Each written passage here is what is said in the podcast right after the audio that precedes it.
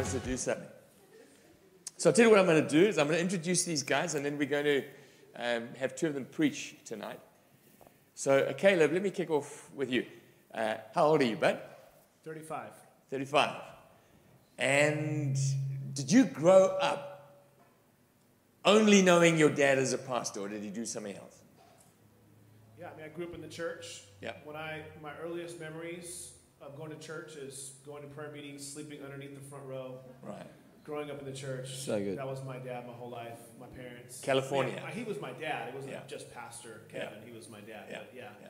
So growing up, yeah, before he planted or anything, it was just ministry, living the every day. We, we were at church. We used to have prayer meetings all the time. Right. Je- Jesse Mason.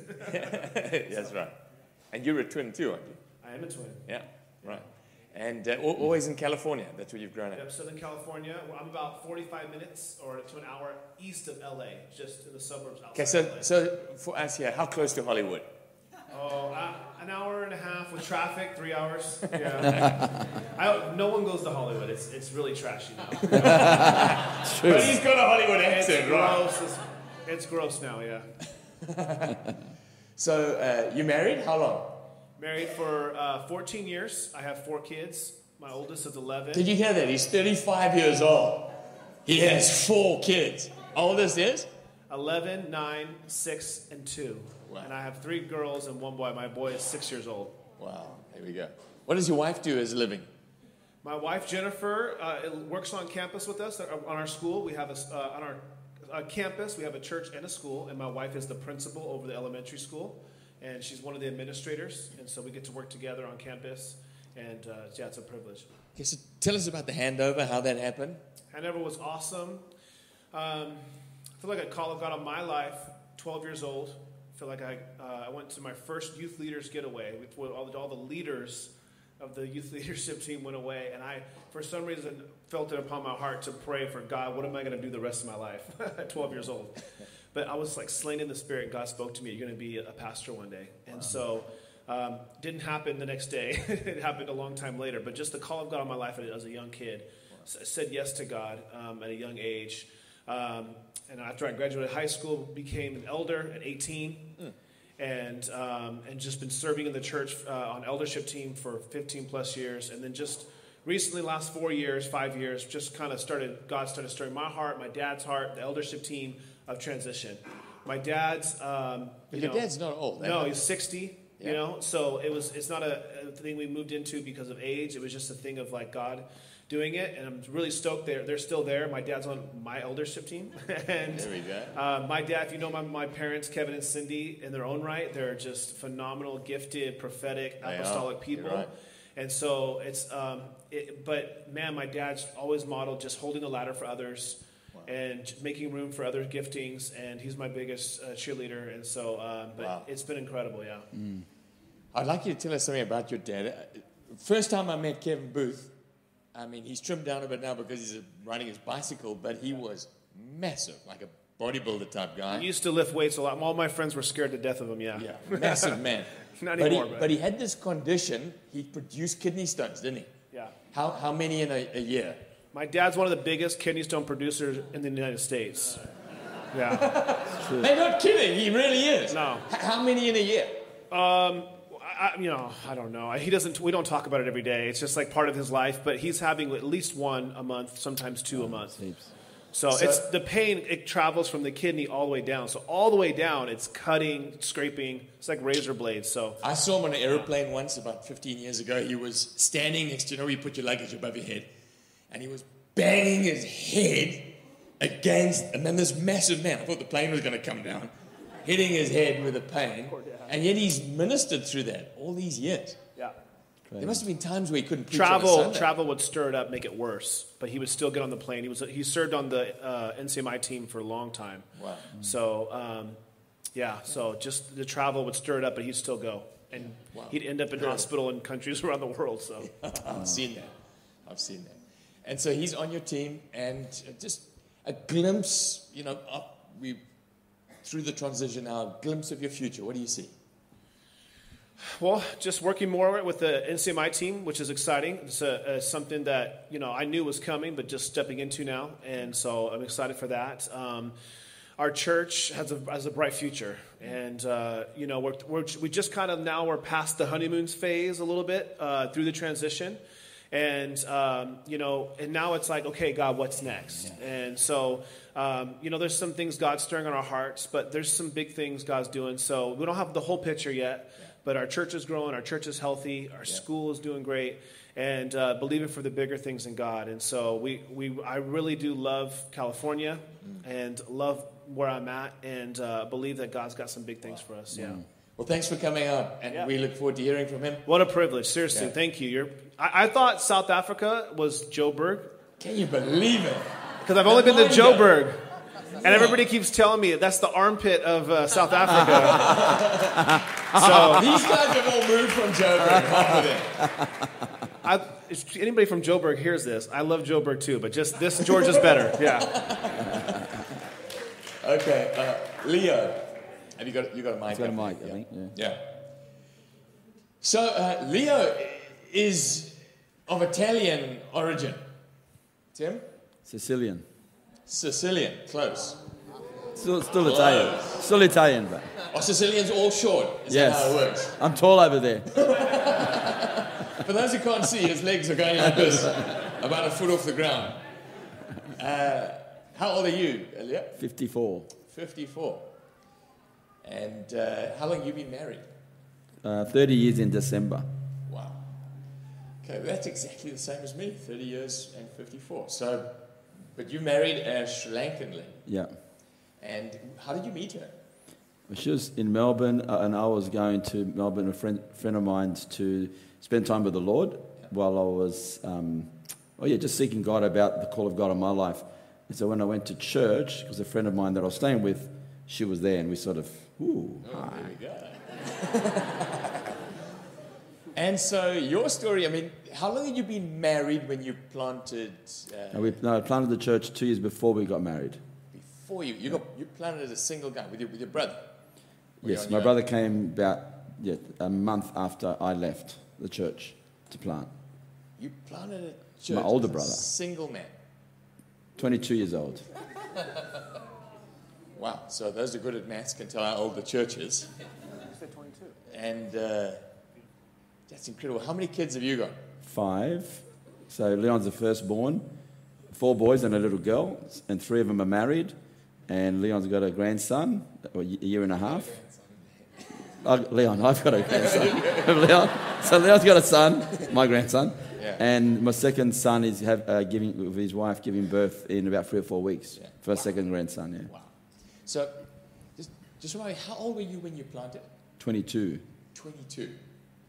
Did you do anything? Bef- did you like do some secular occupation while you were planting? Not really. Uh, I was uh, living at home with my Italian mum, Yeah. so she took care of me. As Italian moms do. I would have done. I would have done things different, but back then I got saved at 19, and I just devoured the Bible, read the Word, you know, going out, you know, telling everyone about Jesus, just passionate for the Lord. And then at 22 we started, but I was still staying at home, and I didn't keep. I, I sort of kept a 20-hour a week job at certain times, and um, but I went full time, even though I was. I started the church. There was no one at home because I was living at home. Yeah. And so, uh, tell us a little bit about the church that you're leading now. You just bought a building Yeah, it was in the process of still buying it, but yes. In South African rands. You shouldn't really convert like this, but in South African rands, it's 120 million rand. So, I mean, That sounds we a lot. shouldn't convert like that. It's not, That's it's all not healthy for us. But uh, tell us a bit about the church. A lot of young people, a lot of Italians, a lot of Yeah, we're we're very multicultural, I think, and um, yeah, we, we've um, just bought a building, so um, you know we're excited about our new phase because for 32 years that we've been going, we've always used leased buildings, rented buildings, or set up in function centres and what we call RSL clubs, and so we'd always set up, set down for many many years, and then we had maybe the last 10 years leased buildings, but they're never ours. And so, you know, got, there was a major opportunity to, to get this building. But we're still in the process because we're leasing it for two years and then buying it. We've got one more year to go. So we're raising the money to, to buy the building. Yeah, so Incredible. Uh, tell us about your TV thing that you do, because that's also quite unique. I think, yeah, um, ma- many years ago, a prophet that we didn't know from Malaysia, was like, Leon was in uh, Christine's, uh, stood, she was, it was actually full. Leon was absolutely, I mean, she was ready to give, I think she gave birth that night after the prophecy.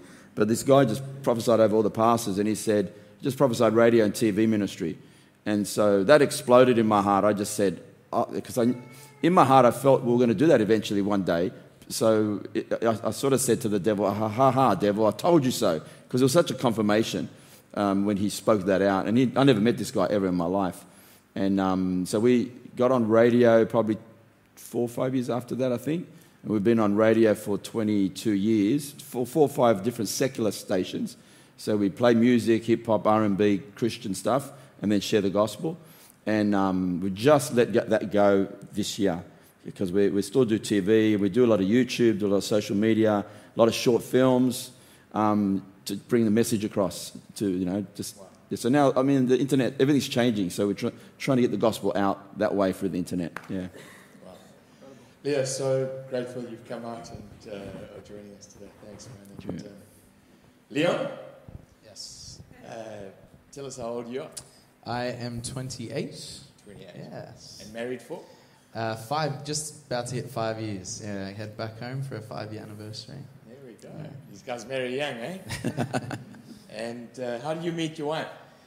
Uh, she is my high school sweetheart. Well, she's mine, I'm not hers. I, just, I just remember that. I, high school was terrible season of my life. I loved, I, I had a massive crush on this girl. She didn't like me. Uh, but then we kind of got back together to catch up a couple years after. She went through um, some Bible college stuff, and then we got back together, had a bit of a date, and the rest is history. Yeah.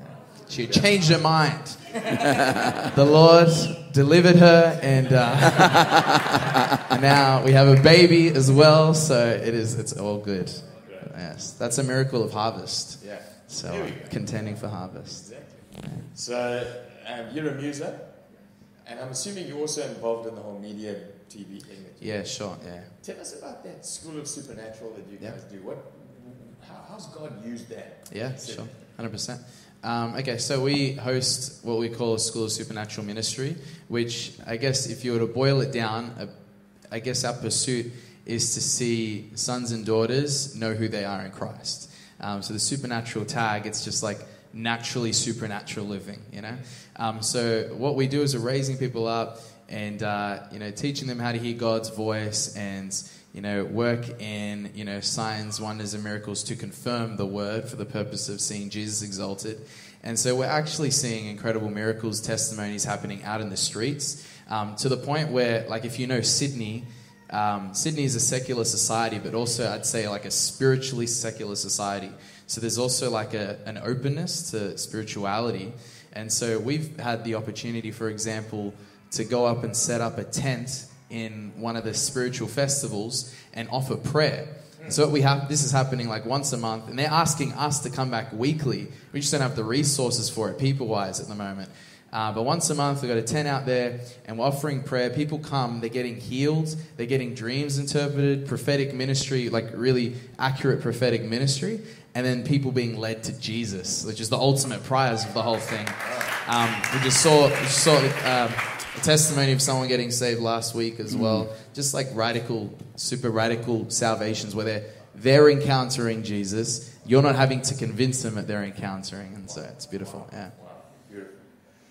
Uh, what are you dreaming about? What am I dreaming about? Um, well, I'm dreaming about seeing my son again in two weeks. um, no, but I'm. It's that's such an interesting question. Like I'm so um, excited about the future, yet so like thrilled and content in what what I'm a part of for this season as well. So like things that like I'm really excited about for the future is continuing to pay a price for a harvest to come as well. So we're starting to dream in the eldership team again about like what does it look like to keep uh, stretching the tent pegs and reaching different parts of the city. So I'm really excited about that and, and paying wow. the price for that, I guess. Yeah. Wow.